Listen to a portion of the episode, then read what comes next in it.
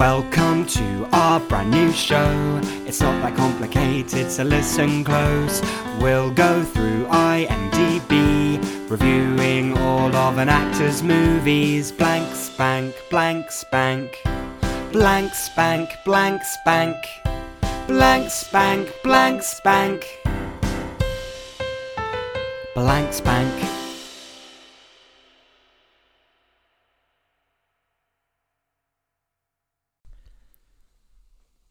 It seems today that all we see is violence on YouTube and sex in podcasts. But where are those good old-fashioned values on which podcasts used to rely?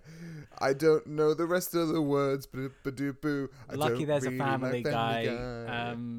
Lucky there's a Family Guy. Park. No, I know. You've completely thrown me off now. Also, thanks for committing. I'd like to know how much of that you had written, and how much of it you came up with in, say, the last 5 seconds. Oh no! You know that minute before the podcast where I was looking off into the distance, and you went, "You okay there?" And I went, "Yeah." Just trying to think it up. I just thought it out there. I had the first two lines and nothing else.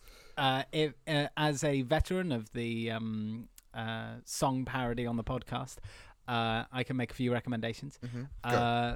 So firstly, go for a walk with your girlfriend, and then around about 5 minutes into what should be about a 40-minute walk, get like one line of a song idea and say it to her, and then she will groan because she knows the next 35 minutes of her life and on this lovely pleasant walk she was supposed to be having will be spent agonizingly going, "So there's a man who, can I fit blank spank in there somehow?" Additionally, blank spank is a family show. Honestly, I would like to say try more, but having done it myself, diminishing returns. Yeah. Honestly, diminishing returns on the effort. And if you spend any longer than that 1 minute, it's never going to be as good as you hope. And in fact, it may arguably never be good at all. So I'm actually going to retract any issues with the amount of time you spent doing it. I'm, in fact, going to give myself that note. Next time I do write a parody song, I should just think about it for 1 minute and then mumble through the other half of it. Should I get started, Al, or do you have a game? I've got the inkling of a game. You can get started if you want. Inkling of a game? Okay. Oh, hello! And welcome to Blank Spank Season 2, The Hathaway Slash Away, the show where we're chronologically reviewing Anne Hathaway's entire IMDb. I'm Jamie Loxon, and with me, as always, is my co-host, Al Gillespie. Say hello, Al! Hello, Al. So I much would have rather... If you have the inkling of a game, yep. I would have said you have the inkling of a song, so I would have rathered the game. Okay. But before we do get into your inkling of a game, I do have a Friends Thought. And it actually has come from your girlfriend, Alyssa. I will read it thusly. This is more of a letter at this point. And she starts, "Dear Al and Jamie, it all makes sense now. For months on end, every Friday, Al has cautiously suggested a movie that always seemed a little random. 'Let's watch Alice in Wonderland,' said Al. 'It'll be fun. Let's watch a young high school friend of Anne Hathaway get sexually assaulted and then try to kill herself,' he says. 'It'll be fun.' His movie choices for months have seemed odd, and they always seem to involve Anne Hathaway. Now, I didn't complain during Princess Diaries. That was good, but now I'm starting to see what happened. This morning, I was going through my backlog of podcasts, and it all clicked. This has all been for the podcast. Yes, this morning, I finally reached the beginning of The Hathaway Slash Away. I suppose this means that I'm in for several more months of Anne Hathaway, which means the best movie ever is coming up, Ocean's 8. I can't wait to listen to two men talk about that.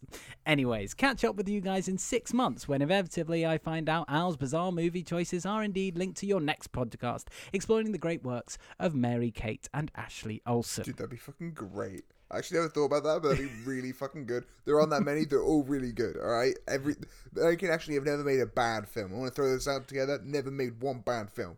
Top okay, quality. Al. She's not going to listen to this for 6 months. You're not getting that many brownie points. No. Well, Jamie, once again, you're forgetting that I grew up with a sister, and I still have one. I've watched all the Mary Kate and Ashley films. They're great. I think we should do that. I do have to say, We've joked about your girlfriend being behind on the podcast before. She's only just starting season 2, Alexander. I can't help but feel that you know, I'm going to stop that bit. No, I'm going to stop the bit immediately because I realized every joke I could have made was going to be horrible. And then I saw myself 3 hours from now desperately trying to cut it out of the podcast. And so I just stopped myself. I was saved by the visions of future me. So let's just do a game. Go on, what game have you got? Okay, my game is based on the little I know about Family Guy, all right? What do I know about Family Guy? It's worse than The Simpsons. Okay. What do I know about Family Guy? There's a giant chicken in it, and Peter occasionally punches the chicken, all right? There's a guy called Peter. I guess occasionally punches the chicken is correct, but every time the chicken appears, he does profusely punch it. That's but the true. Chicken doesn't appear that much, so I guess you could say that Peter occasionally punches the chicken, yeah. But I would say he repeatedly punches the chicken. Sure. So the game is Family Guy Death Fight, in which I pit random characters from The Simpsons to death fight random characters from Family Guy, and you decide who lives and who dies.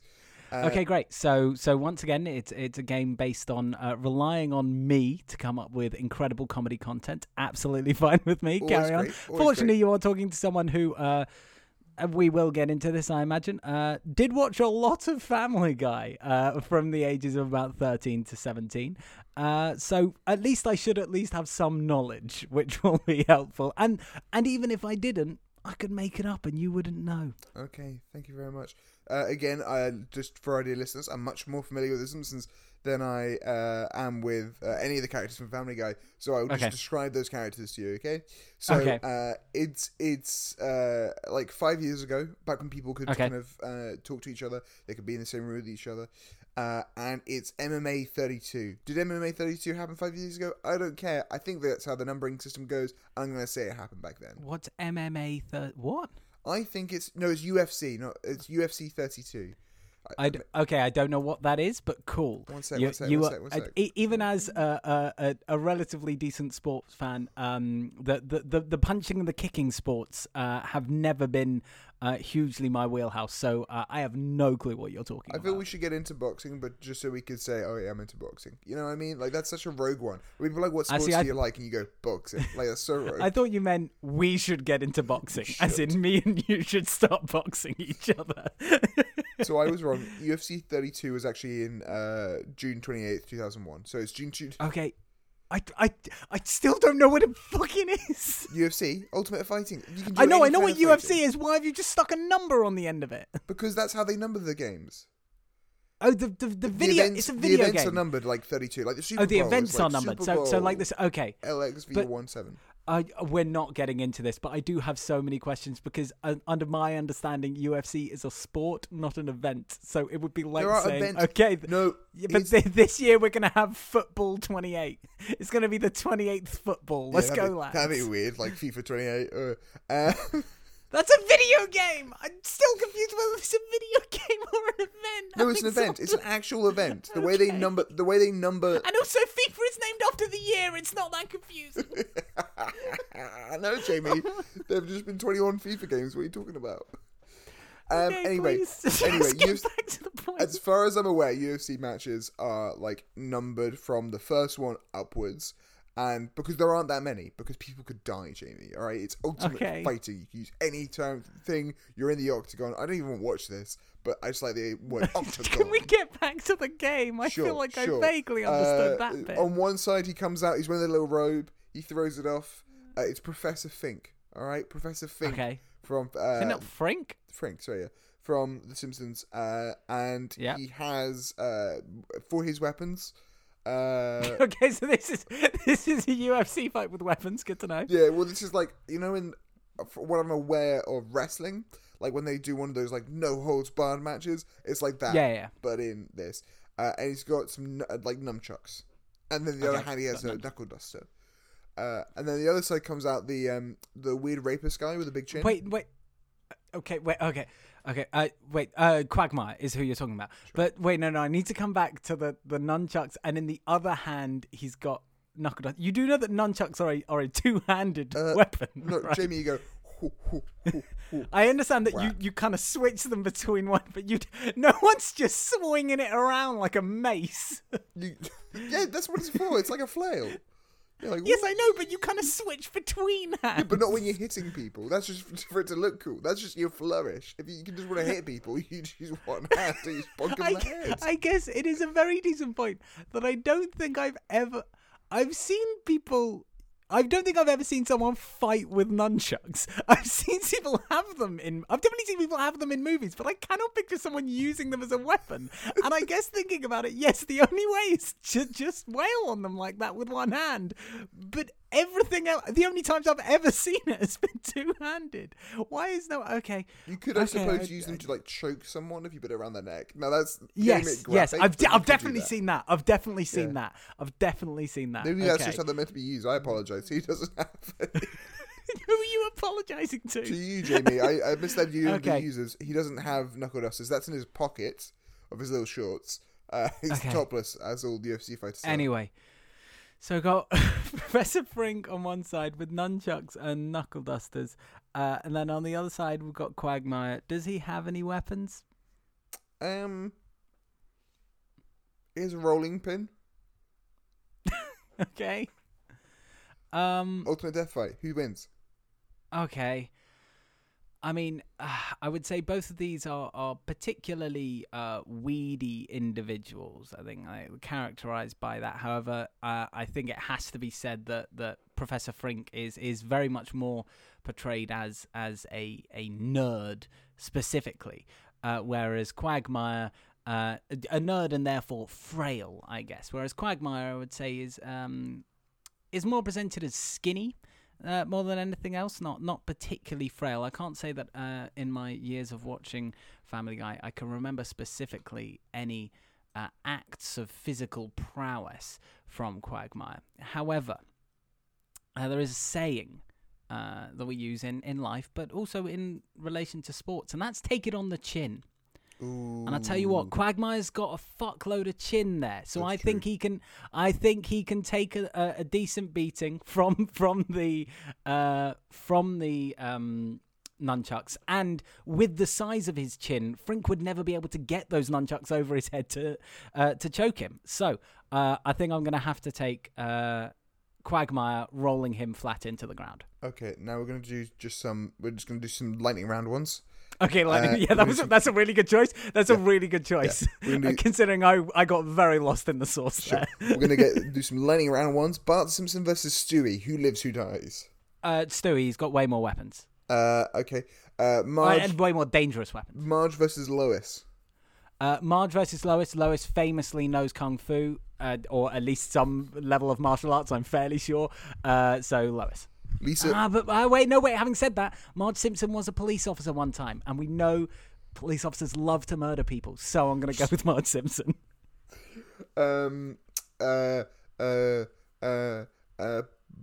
Lisa Simpson versus Bob from Bob's Burgers. Okay, I've never seen Bob from Bob's Burgers, but Bob from Bob's Burgers, I am fairly sure, is a fully grown adult, and Lisa Simpson is an 8-year-old girl, so I'm taking Bob. Cool. Homer Simpson versus the Family Guy. Do you mean Peter Griffin? Peter Griffin, there you go.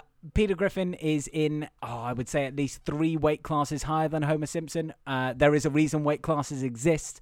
They are to keep fights fair. This would not be a fair fight. Peter Griffin's got him. Nice. Has there ever been a Simpsons episode where, like, Homer gets a gun? Because I feel there hasn't, but maybe. Yes, a very famous episode. I'm fairly sure. Which one? I'm gonna look this up. I'm almost certain the episode is called Homer Gets a Gun. No, it's not. It's called The Cartridge Family.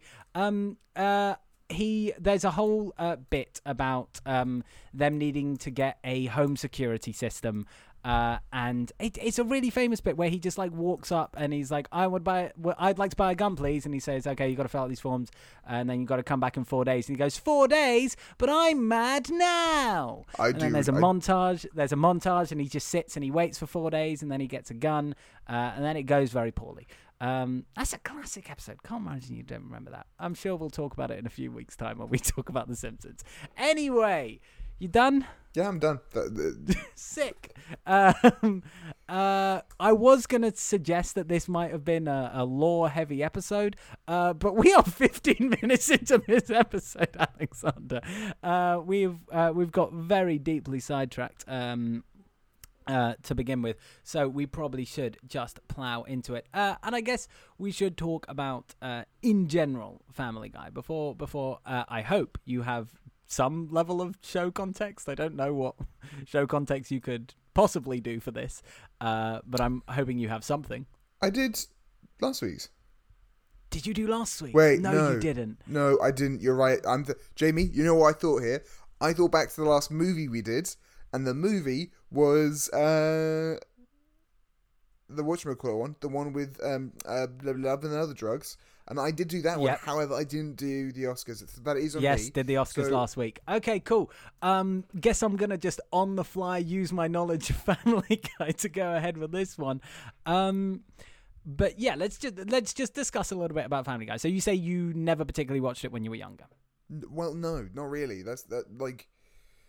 Here's the I watched The Simpsons fairly religiously from the ages of 10 to probably about the ages of, or like pretty younger than that actually, probably like 9 till 13. I watched The Simpsons like every week, every new episode kind of thing. Watched every old episode, bought that kind of stuff. Family Guy obviously was out when I was 10. I feel so Family Guy starts I think it starts in 1999. So it came out, but before. Well before, but probably started picking up prominence, if I had to guess, in the UK around 2003 or so. That's when I would remember it. I think in my early, like pre-teens into my early teens was when I started watching it. And it, came largely through DVD sales more than anything. It was never particularly on TV in the UK, I believe, for a while. It was on Sky One. And then I think latterly it was on BBC Three before that got shut down. But this was a show that, especially internationally, got a huge amount of its popularity and success from DVD sales. A show that famously got cancelled multiple times by Fox because it didn't have hugely good ratings. But was in that sort of early 2000s boom of DVD sales for TV shows. But it just never really reached your ears? Well, it's not that I didn't try, I think. It's mostly just that, and we'll probably talk about this more as we kind of review these episodes, that it just doesn't really hit for me. I don't know what it is, but there is a slightly... not even slightly, there is a mean-spirited nature to the comedy, which I don't necessarily jive with. And whereas something like South Park, which I also didn't watch, but maybe enjoyed more, has that mean-spirited quality, but I also feel has some slightly smarter jokes. For me, whatever it is, this just doesn't really hit. And I don't know why, really. I guess we'll talk about it and maybe find out as I... I think I would agree with you there. Obviously, as I say, I watched this when I was, a teenage boy, and so it suited my sensibilities. And yeah, it had dumb shock humor and what you might call edgy humor, and humor that has not aged well, as we'll talk about things in this as well. But it has to be accepted that the comparisons to The Simpsons obviously come very easily.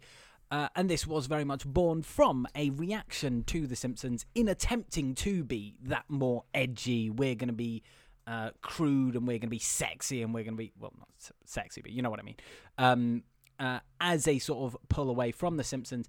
And that's notably, I would say, a trend that has sort of continued throughout cartoons to today. I think you can see a very obvious through line from things like The Simpsons, which were... an animated version of pulling away from the wholesome sitcoms of the 80s and the 70s and even before that. And then through to things like Family Guy and South Park that are like, oh, what if cartoons were like fart jokes and shit? And then through to things like Archer or Rick and Morty or the whole slew of more adult, in inverted commas, or adult-oriented cartoons being like, no, this can be... Or even like a BoJack Horseman. I think there's an obvious through line there of like, okay, now we've had the teething period of cartoons. We're now proving, okay, no, cartoons can be something larger. They can be different things. They don't have to all be basically replicating things that we had on regular television anyway. Yeah.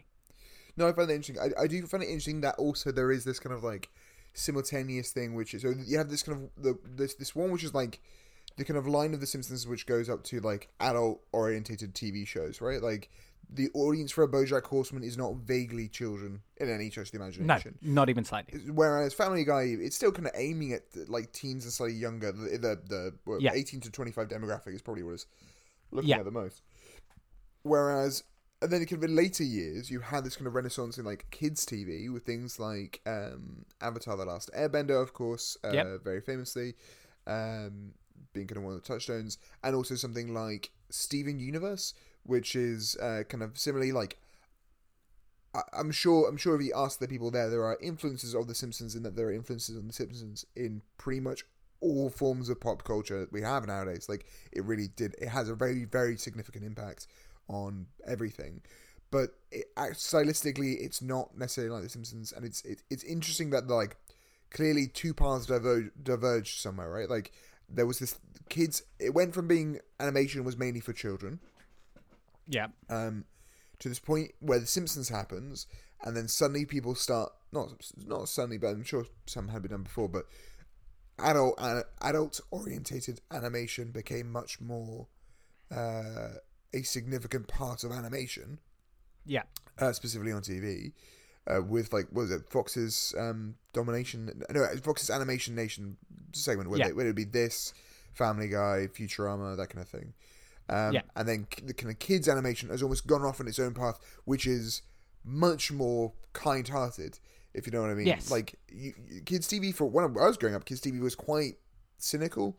Like, I feel that you'd have quite a lot of, like, something like Shrek, for instance, which is kids-centric, is still quite a cynical movie, right? Like, the jokes about it are like jokes about kind of third wall breaking, fourth wall breaking, hey, Disney sucks. We're really fucking about. We're only breaking the third wall today, lads. We're just breaking into the wings. I fully agree. Well, everyone knows what fucking Family Guy is. The episodes that Anne Hathaway appears in are in the 8th season. So we are talking around 2010, 2011, relatively deep into its run. And I have to say, this is around about where I don't believe I had seen either of these episodes. So I had the DVDs of this, but I think maybe the 6th season or so is where I got up to. And then from there you would have some of their larger episodes, like we may well get onto the Star Wars parodies and some of their like TV movies that they've made. I would watch those, but this was past my time with the show and sort of past the show's heyday. I think The Simpsons had a much longer heyday than Family Guy did. Both of them have almost certainly run for too long. The fact that Family Guy still runs today is bonkers. It's now in its 19th, 20th season, I believe. Well, Jamie. In fact, it's renewed through to its 21st season, which is just bonkers. Yeah, I mean, if you think that obviously Family Guy cancelled a couple of times. In its big cancellation between 2003 and 2005, had 4.5 million viewers that season. In its last season, the Family Guy has only received 2.65. I think that's both a sign of its waning significance, but also just waning TV viewership in general. Who the fuck watches shit on television, especially not live anymore? I mean, for people who don't fucking know, it's created by Seth MacFarlane. It stars him doing a bunch of the voices, namely Peter Griffin, Brian, and Stewie. basically representing the three different aspects of Seth MacFarlane's personality he wants to put out that day. Seth Green plays Chris, Alex Borstein plays Lois, Mila Kunis, weirdly, plays Meg. Always find that strange. And Patrick Warburton. Oh, shit. Well, we're about to get... I imagine just before we get into this, we should do our 6 Degrees of Kevin Bacon. And I just remembered that Patrick Warburton is in this. It's probably a lot easier person to use than the people I did use. But 6 Degrees of Separation is our part where we connect this week's piece of media to our erstwhile Season 1 star, Tom Hanks, through the game of 6 Degrees of Kevin Bacon. I believe I can do it in 4 steps. I'm pretty happy with the steps I came up with. You appear to be looking off as if you did not think about this. I can probably get there. Let me try. Mila Kunis is in this. Mm-hmm. Mila Kunis is also in Black Swan, co-starring with Natalie Portman. Yes. Natalie Portman is not in any Tom Hanks movies. No, you could go for the Star Wars prequels. You might be able to do something with that. Didn't we do that? Not sure who. One sec. Natalie Portman stars in that. Natalie Portman also stars in a musical. Did she star in a musical? Not really. Neon Flux. Okay, I'll do mine. Yeah. I'll do mine while you have a think. Seth Green is obviously in this and also stars with Mike Myers in the Austin Powers movies. Mm-hmm. Or maybe just one of them, I think. No, two. The second two. The second and the third? Yeah. That sounds about right. Mike Myers stars alongside Julie Andrews in Shrek. Julie Andrews, looping it back to Anne Hathaway, stars with Hector Elizondo in Princess Diaries, and Hector Elizondo stars with Tom Hanks in Nothing in Common. Mm-hmm. One sec. Let me just think of this. Let me think of this. Natalie Portman stars in Thor. Thor stars Stellan Skarsgård. Stellan Skarsgård. Yes. Stars in Angels and Demons. So he does. Good work. Yeah. You got there quick. You got there in less steps than me. I'd love to give our dear audience more context for why Anne Hathaway is in this, but I fucking can't. I wish I could. I wish I could tell you anything, dear audience members, of why the fuck Anne Hathaway is in Family Guy for a few episodes. Not even just one, and not even one where she's like, as you will learn, not like where she's a starring role or anything. Like, she's in 2 episodes very briefly, and I don't understand it. So I wish I could give better show context, Jamie, for you lads. But I assume it's the situation. Seth MacFarlane, a popular guy in Hollywood. I don't know if that's true, but let's assume he is, all right? Goes to the parties. Anne Hathaway's there. He's like, what do you do? He's like, I'm the Family Guy. She's like, you're the Family Guy? He's like, yes. He's like, do you want to be on my show? And she's like, yeah, why not? And she then takes $60,000 for doing 10 minutes work. I assume is how that works. She appears in 3 episodes. She's not even top billed in those episodes. It must not even be that. Like... She's in the credits, so she has to get paid, but she does approximately maybe 3 minutes worth of work, and I guess voice acting might not be in the SAG, so I have no idea. Yeah, I cannot explain it, and we will come back to not being able to explain it. But let's do these 2 episodes. So the first one she appears in is Season 8, Episode 13, called Go, Stewie, Go. So you get the opening intro, and I'll tell you what, I have not watched an episode of Family Guy for gotta be at least 6 or 7 years, at least, if not maybe a decade. And the second that theme song slaps, the second it came on, I was like, fuck yeah, let's go lads. And then the comedy started and I was like, oh shit. But that theme song, underrated theme song in amongst TV shows. Great fun. So Lois, she's a little bit unhappy about something about her appearance, and Peter Griffin, being the classic loving husband he is, says that she's ugly and has a grey hair. That's going to set off one of the plot lines of this. Jamie? Jamie? Yep. You're not good. You don't want me to go through this. Maybe not that, but I found a grey hair. Oh, you found a grey hair. Oh, yeah, no, dude. Oh, am I ugly? I had to pull out a fucking nose hair the other day, my guy. Don't know who you're talking to. I'm 27. I've been making thoughts about things I might do when I'm 30. This is fuck off. It happens. I don't think I can see it now. I've definitely had a grey hair in my luscious locks. I think the thing you got to worry about, Al, is the beard. The beard often goes before the head. I'm not saying I can see anything right now, but the beard often goes before the head. I cannot grow a beard, so I'm saved from that. But you're fine. You'll look great. You'll be one of those dickheads that suits the silver fox look. It's gonna be annoying. You charm me. Yeah. Can we not go like individual beat by beat through this? Yeah. So basically, one plot line is Meg has a boyfriend, and everyone is really shocked by this. In fact, when he's round for the first time, they're like, oh my god, he's completely normal, and they like call up the whole neighborhood, and they all turn up, and they have the doctor like checking on him and being like, no, he's completely normal.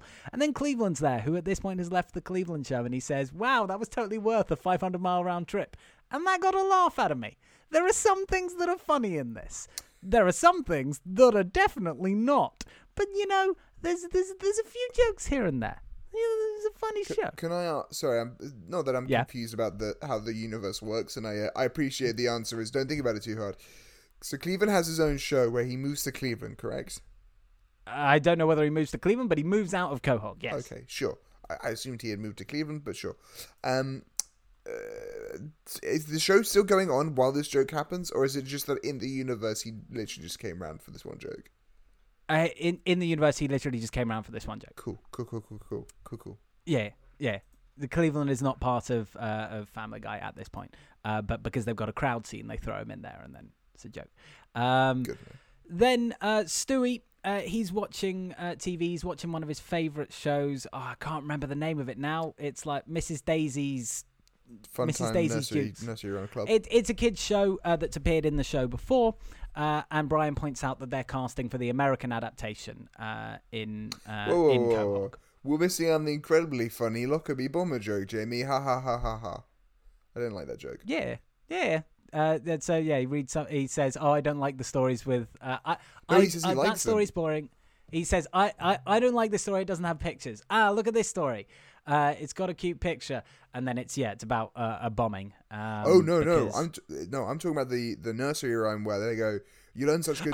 Such good nursery rhymes in this show.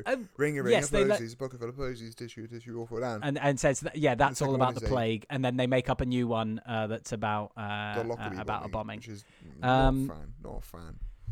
It's a play on the joke. I mean, to be fair, most nursery rhymes are about some fucking weird shit, but maybe not quite as recent weird shit as that.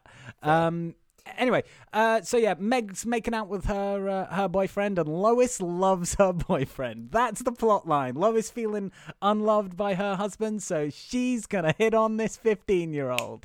Get ready for that shit. Anyway, Stewie's at the audition, and they're like, sorry, no longer casting for the men. We're only got one space for a girl. And so he's like, cool, gonna dress up as a girl. Goes in, dressed up as a girl. This can only go well, all right? Yep, he goes in, dressed up as a girl. And says some shit about like, I've been a bit distracted because of the news. Oh, what news? Oh, because of the shooting downtown. Oh, and acts all sad.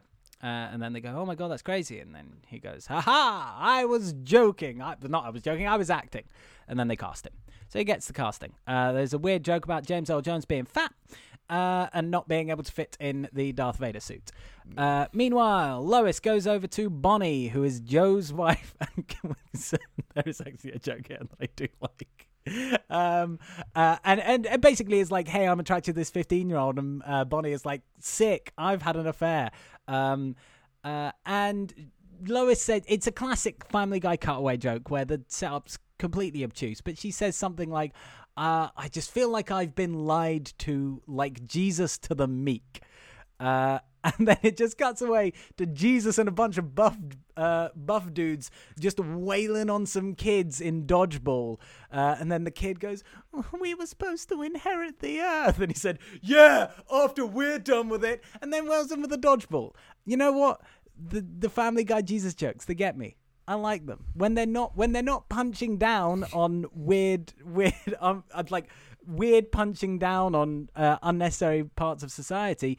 There's clearly some funny writers. It takes the Wayne Gretzky approach to comedy writing, which is that you miss all shots you don't take, except Family Guy sees shots where no one else would see shots, and that therefore means that some of these shots are just really offensive and horrible.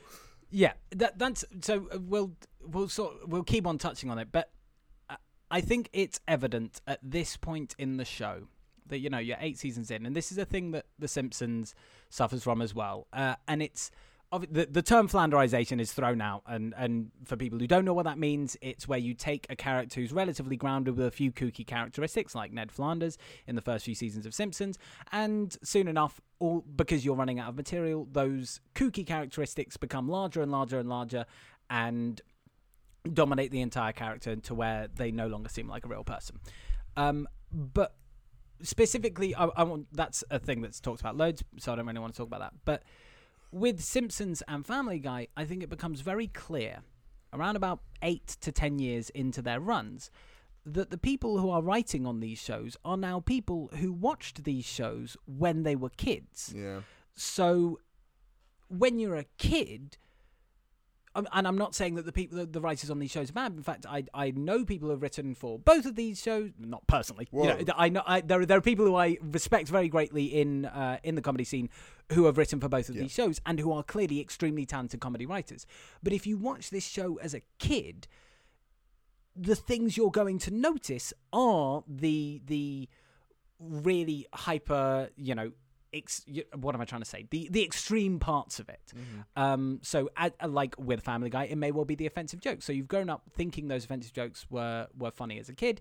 And then you get into this job and you think, oh shit, I'm now working for Family Guy. Fine, I might write some primo Jesus jokes. But it's Family Guy, so I have to be edgy. Yeah. So I have to lean into that. That's what Family Guy is. So I have to... just write a joke just dunking on whichever small subset of society I feel like dunking on this week. And it's unfortunate, as I say, because there are clearly talented writers working here and there are jokes that are funny and there are loads of people who... It's almost treated a lot of these as sort of breeding grounds for younger writers at this point. They have huge writing staffs and, a lot of young writers' early jobs will be working on The Simpsons, working on Family Guy, and then they'll go off and write other things. Mm-hmm. And it's a little unfortunate that Family Guy can't seem to get away from, as we say, the more offensive parts of its humour and the more garish parts of its humour. Yeah, this is fine. Like, and not even that, like... Again, I like a show like It's Always Sunny, and my argument will always be that the joke on It's Always Sunny is on these horrible characters. So the joke is that the characters are bad, and you understand that you should never say the things that these people are saying. Yeah. Whereas sometimes, for Family Guy and other shows, there's sort of two ilks. There's writers or creators. Clearly not realizing that the things they're saying aren't fucking great and you shouldn't say them, or that the joke is not that this character is bad and saying their joke, that the joke is the pushing the boundaries, that the I'm not supposed to say that. It's shocking, and there is something human to be found in shocking things. It's just like they will often throw out very serious. Like I remember seeing this one episode of Family Guy where I think it's basically that, Peter gets a prostate exam, but then it's I've been raped. And the concept is, and then he goes through the episode being like, I'm a rape survivor. And, it's not that it's mainly just that I think, it's not funny enough to justify that joke. It's not that you can't, it's just that... We've sort of discussed it before. It's a Jamie talking about comedy episode, lads. Oh, boys. We've talked about this before. So much of comedy is punching up. and very little of the, especially the offensive humor that things like Family Guy or loads of other comedians or shows will go upon, is not punching up. It's just not. You can do edgy humor that's punching up, but like, who the fuck are you punching when your entire joke is about rape survivors? Like, what the fuck? Anyway, back to the episode. Stewie, yeah, he's got the gig, and he's there's a weird joke about him flirting with Brian. The rules of this universe will just randomly change about whether, because he's dressing up as a girl, but he's also very clearly supposed to be a child. His role on the show is a child. Yeah. It's not a woman. And so he goes up and Brian falls for it and then like gets Stewie to start giving him a hand job in the middle of a fucking bar after like 45 fucking seconds of flirting. I'm like, I get it's a fucking cartoon, whatever, don't take it that seriously, but it's just, where are the rules? But anyway, so yeah, Stewie reveals, no, it's actually me. You have to help me because otherwise I'm going to tell everyone that you made me touch your dick. And so Stewie turns up on the job. He's working, it's like a Pepperidge Farm or like a cartoonified version of Mr. Rogers, but there's a bunch of kids with a you know, cutesy woman who's the like farm owner or whatever. Who fucking gives a shit? Anyway, Stewie loves one of the girls there who has a boyfriend who's like some like big, supposed to be a big shot actor, but he's a kid. That's the entire joke. Yeah. We could let's so where is Anne Hathaway in this, Jamie? Where is Anne Hathaway in this? So Anne Hathaway turns up around about I want to say 19 minutes into this 21-minute runtime. I am not joking. I don't know where Anne Hathaway is in this. Oh, you don't know where she is? No, I literally I don't know. I literally have no idea where she is in this. Okay, I will tell you. So yeah, Stewie starts flirting with this girl, back and forth with this girl, but the girl is a girl, and there's jokes about them potentially being lesbians, but whatever. And also Lois starts making out with this 15-year-old and Meg's very unhappy about it. I wonder why. Anyway, we get to the very end where Stewie has tried to make his move on his co-star in the show, and she said no, if only you were a boy. Because they've become friends and they really liked each other, and she doesn't like her weird hotshot boyfriend.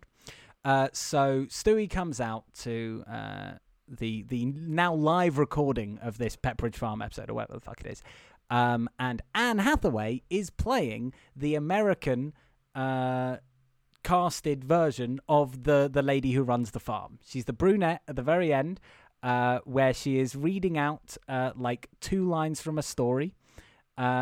She said she's reading out the story, and then Stewie comes out and says, "I'm actually not a woman. I've said I was this girl, but actually," and has some tragic backstory that completely misses comedically about how her whole family died or something, and he's a man, but he said he would carry on the honor of his sister, and they use a couple of words that I'm pretty sure you're not supposed to use, and that's Anne Hathaway. She doesn't say anything.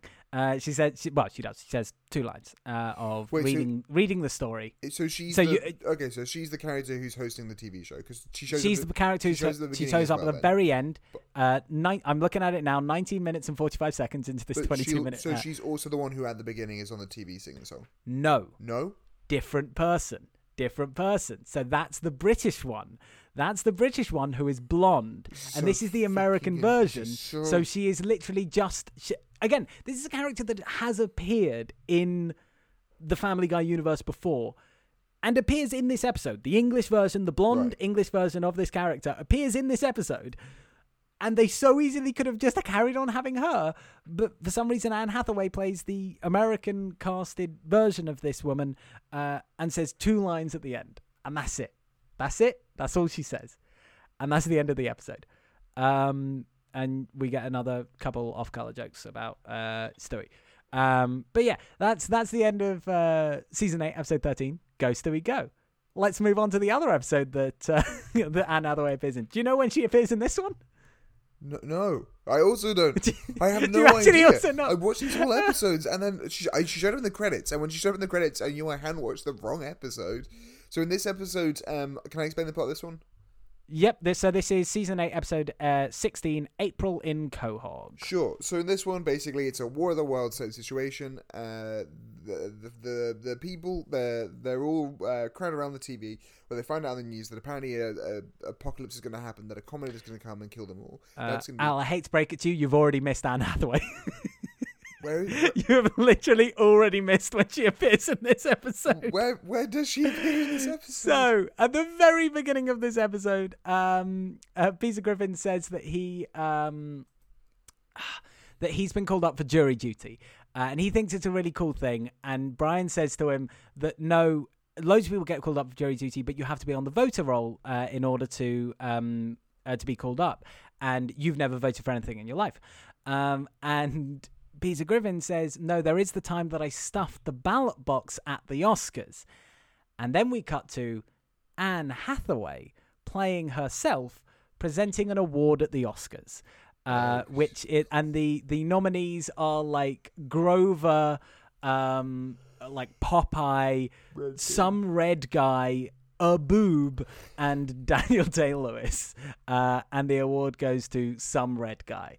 And that's Anne Hathaway. And now you can explain the rest of the plot of this episode, because she does not appear again. Always great. I felt really invested in this episode, and it was worthwhile. To storm through this, Peter wants... Oh, God. The bloody thing about jury duty I don't think ever comes up again, because the episode is actually about the fact that this comet is going to kill Earth and they're all going to die. They go out, Quagmire has sex with Joe's wife, giggity. And Peter then goes, man, I don't even really like spending time with you. I think, I believe... Lois is like, well, at least we're all here together, and Peter's like, nah, fuck you guys. It then turns out to be fake, so everyone hates Peter because he's a dick. Peter then does some crystal meth to try and get Chris to like him, and I did quite enjoy the crystal meth. The crystal meth joke was decent. I think the joke is that he's like, there's a very off-color joke about drinking with his uncle, but he says, you know, I had a bonding experience with my uncle, and then it gets really off-color. But there he goes, but you know, I thought I would modernize that, so I brought you some crystal meth. I like that joke. It's a funny joke. Anyway, carry on. Then the episode ends. I'm honestly trying to think about this. Like, they basically reconcile, and he says something along the lines of like, he just says like he's going to buy them an Xbox 360. That's all he does. Oh right, and then he just plays on the Xbox 360 and throws a grenade. He buys them an Xbox 360. Yeah, that's it. Well done, you've done the episode. So yes, Anne Hathaway was on the. It's hard to explain the plots of Family Guy episodes because they do just go about in non-linear fashion. Oh yeah, absolutely, and so much of the humor is from the cutaways, which has been talked about loads and loads. So those are the two episodes that you watched, Alexander. Yeah. There was a third one that I sent across to you. The Family Guy, It's a Trap, season 9, episode 18, which is their Star Wars parody that I talked about. They'd done two before this. This was the third, which is Empire, which is episode 6. Empire? No, Return of the Jedi. Return of the Jedi. It's their Return of the Jedi. Sorry, I'm bad. And Alexander, so Anne Hathaway is credited in this episode. And if you were angry about the two episodes that you watched, I think it is relatively fortuitous that you did not watch these two episodes actually. It's a two-parter. It's a Trap Part 1 and Part 2. And for that reason, Alexander, I have to read to you an email which I sent to IMDb. Anyone who has listened, please at this point pause this episode and go back and listen to our Band of Brothers episode if you have not listened to that episode. Otherwise, you're going to be very confused about why Al knows exactly what's about to happen. To whom it may concern, I am Jamie, co-host of the hit podcast Blank Spank, in which we are chronologically reviewing Anne Hathaway's entire IMDb. You may remember me from Season 1, Hank's Bank, in which I contacted you to remove an erroneous credit for Tom Hanks in Band of Brothers. It is with great regret that I must be contacting you again. Oh, God. For we have reached Anne Hathaway's credits on Family Guy, for which she has 2 credits, Mother Maggie and Hot Blonde. While I will fully accept that she does appear, albeit briefly, as Mother Maggie in Season 8, Episode 13, she doesn't appear in Season 9, Episode 18, It's a Trap. I will have to accept that at 4 minutes and 30 seconds, a blonde character does appear on screen. And if we are to accept that a cartoon character can be hot, e.g. Lola Bunny, then I will have to accept that this character is physically attractive. However, this character does not say a line. Anne Hathaway is specifically credited as Hot Blonde brackets voice. How can one voice a voiceless character? We here at Blank Spank revere the great institution of IMDb and find it invaluable in our quest to find which actor's filmography will help us rise up and fight back against the aliens. But this is now the 2nd occasion on which we have been forced to watch an entire piece of media completely fruitlessly. A rather dangerous waste of time when the stakes are so high, I think you would agree. I only hope this can be the 2nd time I can come to save the face of IMDb before this scandal gets out. Yours faithfully, the Blank Spank production team. She doesn't fucking appear in the episode, Al. I watched it. Here's my only thoughts. Okay. I know that the Blue Harvest episodes were released on DVD. And I wonder if maybe she's on an extended version of the DVD. I don't know. I have no evidence for this. Now, Alexander, I'd love to give you credit for that, but this story does get weirder in a way that I could not explain in this email. Hit me. So, this, as I said, is a 2-parter. That character, Hot Blonde, appears in the 2nd part, and I'm certain that that's the character because there's another character, which is Hot Blonde's mother, who does say a line, who is also credited in that 2nd episode. Yes. So, 100%. She's in the 2nd part. She is not in the credits for part 2. So you might think, oh, IMDb fucked up here. But she is in the credits for part 1. Her character does not appear in part 1. I am not confusing it with another character. It is 100% the character that doesn't say a line, only appears on screen, because Hot Blonde's mother appears in the 2nd part as well. That is 100% the character that is supposed to be Anne Hathaway by the IMDb credits, but she does not receive a credit in the 2nd part, but she does receive a credit in the 1st part. Alexander, I have no fucking clue what's going on. I feel like I now need to watch this, but I also never want to watch this, but I feel like I ought to. This is terrifying. Yeah, I'm really upset. Like, I fully get you would have been furious. In fact, I'm kind of glad you didn't watch it because you probably would have ruined my entire bit before I got to read out the email because you would have been screaming about it from the second we started talking. But I'm kind of disappointed that I don't get to explain my I don't have someone else to commiserate with me in my thorough confusion about why Anne Hathaway is credited in this fucking thing, but just doesn't fucking appear. And secondly, like, so she gets a credit. She's in the credits. So even if she was brought in and then they cut out her bit, I assume she wouldn't be in the credits because she doesn't fucking appear. She doesn't fucking appear, Al. So why did they get her in? Why did they get Anne Hathaway fucking in to potentially voice a line that they then just cut out? And if they didn't get her in to voice a line, why is she in the fucking credits, Al? Why is it on her IMDb? I have no idea. So I'm really upset, Al. I had to watch. Then you got to sit down and watch a nice 40 minutes of mid-tier comedy. I had to watch an hour and a half. I had to watch an extra 45 minutes of this fucking 2-parter of. Admittedly, I liked the first few Star Wars parodies, but they're really running on fumes by this point. I'm so look, upset. I just don't. Star Wars. I'm surprised they never did the prequels. Did they do the prequels? I'm surprised they never did the sequel. I don't think they did. If I remember correctly, they do address it at the end of this episode. Someone says, "Oh, what about the prequels?" And they say they're not going to do it. I can't remember why. I'm tired, Al. I'm tired. Jamie, look at me. Okay, we're gonna do some. Yep. We're gonna do some high energy stuff. Okay, so look me in the eyes. Look me in the eyes. We're gonna go, ha. And okay, so we're just gonna go ha. Ha. Ha. Ha. Ha! Is that supposed to be laughter? Yeah, we're a comedy podcast, Jamie, so we need to practice laughing. Yes, look, let's get it. So, here's the thing, Jamie. If we could ever have an episode be less than 1 hour 10, this could be it, all right? So we're going to go into this final bit, and we're going to go into some gusto, all right? We're going to go to it. Absolutely. So, when we review these films, we're not doing fucking anagrams. No. Fuck that. Oh, no, I have one. When we review... You have one. Okay, you can... You can say that if you wanted to make... Family Guy, you'd have to take The Simpsons and uglify it. Nice. Good work. So, let's talk about the 2 fucking episodes that Anne Hathaway is in. By the way, if anyone... this has been niggling at me and no one's going to care, but if anyone's wondering why I said that she has 2 credits on IMDb when we've talked about 3 episodes, and I talked about Mother Maggie and Hot Blonde, it's because she's credited as herself in the other episode that we talked about, because she's playing herself, so it's not an acting credit. Anyway, done. That was going to annoy me and no one else. So we rate these fucking things on 4 categories. I don't think we can have... No, there's no way we can do an Ant-Man's. I don't think we can manage to finagle a love interest out of either of these roles for Anne Hathaway.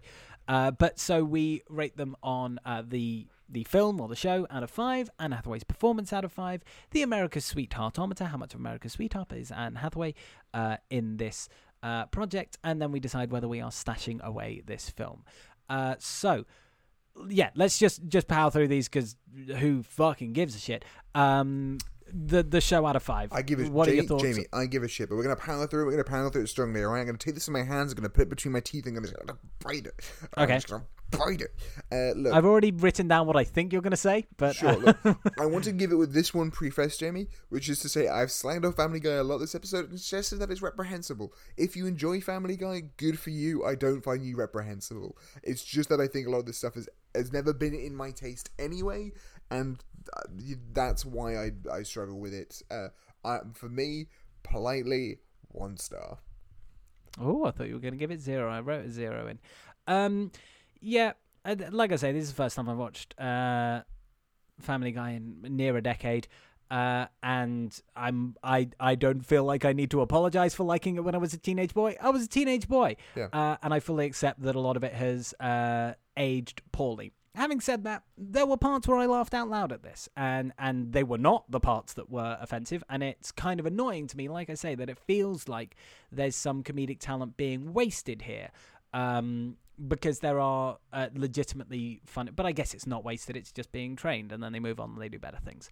But it did make me laugh out loud a few times, and it made me, physically cringe at others. So I'm going to give it a 2 point. Well, let's compare it to some other things. What would it be mean for me to still not?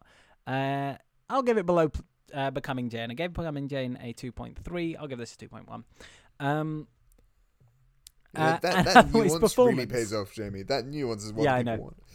Absolutely. Anne Hathaway's performance, Al, considering 0, you did not know existed, 0. I knew from the credits which one she was going to be. And then I'd also done a little bit of research, so I did know who she was going to be. I'm just thoroughly... Let's talk about it in this. Why the fuck does Anne Hathaway do this? Why does she do it? Why is she brought in to do it? It's not like... Because I can understand. The honest answer is because everyone was doing it.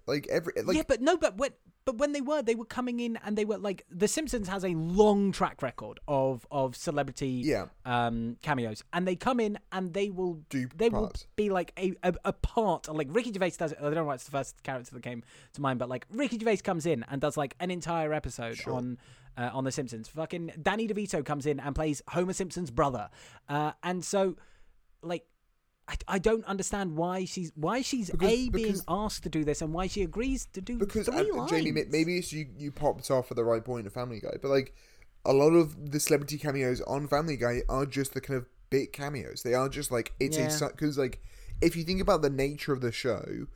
The Simpsons will do a thing where it introduces new characters and people go to that. Family Guy does so many cutaway gags that actually it makes more sense to put your celebrity cameos in the cutaway gag, if you know what I mean. Yes, but and I would agree with that. But often in those cases, the joke is, oh my God, look how ridiculous it is that we got in this person for this like tiny role. in both of these roles, you would not know that it's fucking Anne Hathaway. Like in one, she is literally just reading a book. And they're not comedic lines. She's not doing any jokes in the bits that she's doing. I agree. Look, I'm not saying it's good. I assume it is literally just down to one of two things, right? One, maybe there is a producer on Family Guy who is also a producer on something else she does or that someone she knows, and he called in a favor. All right. And the second thing is, I assume you can do it in less than an hour. I assume it's you show up, you do your lines. I think she probably did all her lines in the same. Except for whatever she did for Blue Harvest too, but whatever. Like, I'm sure she did all of her stuff just in under an hour, and then left, and then got paid for it. And you know, that's not a bad day of work if you get paid for 30 seconds of dialogue, less than that. And if she didn't get paid for it, then it has to have been that she was doing a favor for someone. Yeah. Or she liked Family Guy. Maybe she liked Family Guy. It was a popular show. Maybe she just liked Family Guy. I don't know. Right, 0. What are you giving it? I'm sad again, Al. I'm sad. I've given it a 1. America's Sweetheart-ometer. What are you giving her? How much of America's Sweetheart is she in these? 0. She's playing a British person in the first one, and then I guess she's playing herself in the second. No, she's not. But... she's playing the American version of it. She's making the American... Pay attention, Al! No, exactly. And Americans don't like that. They only like things that are properly American, like apple pie. Okay. I'm going to say she's playing a Mr. Rogers equivalent. So I'm going to give her a 2.5. I think America loves that shit. Anna, are you stashing away this? No. You stashing away? No, I'm of course also not stashing away Family Guy. So, oh God, why do I never think about this, Al? When we don't stash away something, we have to decide something else to stash away, something else to present this week. To galvanize humanity to fight back against the aliens. Listen to other episodes if you want to know what that means. Jamie, fucking let me socks, tell you what. I'm doing socks. Socks. They're comfy. They keep your feet warm. Oh, fucking done. Oh, Jamie, they are very comfy. Do you have cold feet? Are your feet a little bit chilly?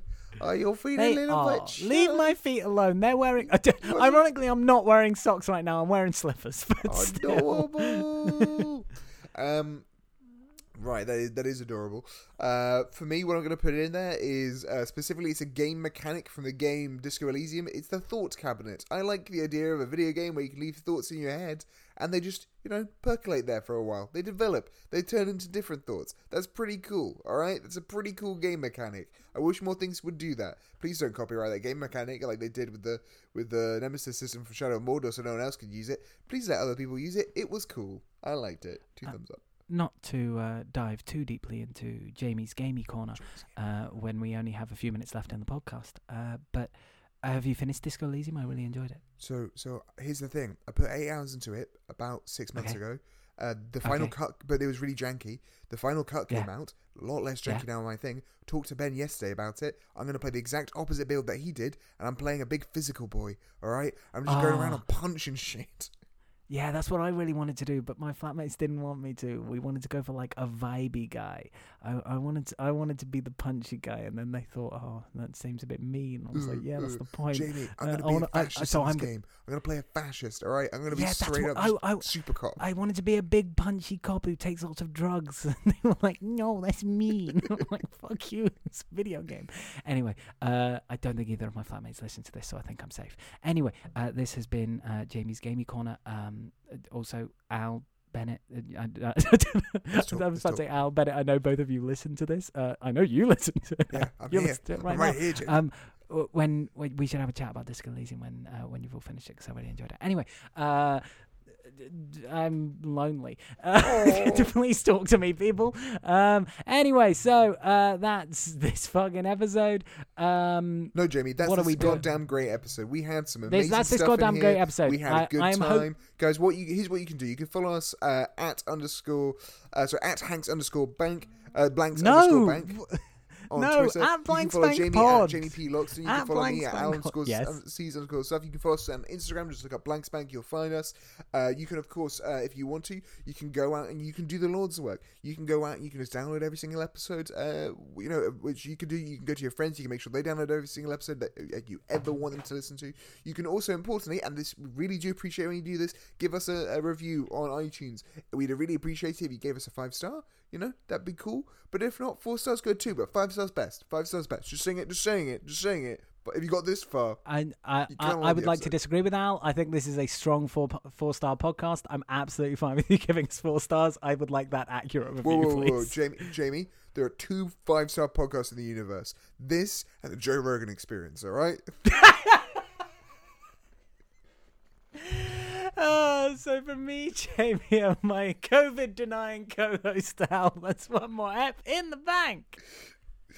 And join us next week when we're reviewing Rio. And that shit. Apparently Rio's fun.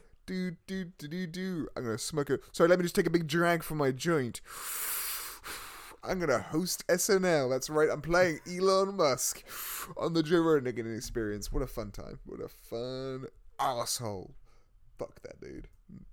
Maybe I'd have to fuck that dude out. I don't know. Screw Elon Musk. In case we get in trouble. In case Elon Musk listens to this. Jamie, I guess now. Jamie, actually, wait. Fuck. Canonically, he could crush us if he wanted to. Canonically, I know I'm throwing this in right at the end. I guess canonically, if we have mentioned that he is hosting SNL this weekend, that means he does listen to this podcast. Jamie, canonically within the universe of this show. He's the new secondary villain of this show. All right, he's working with the aliens. He's bad. Blank Spank.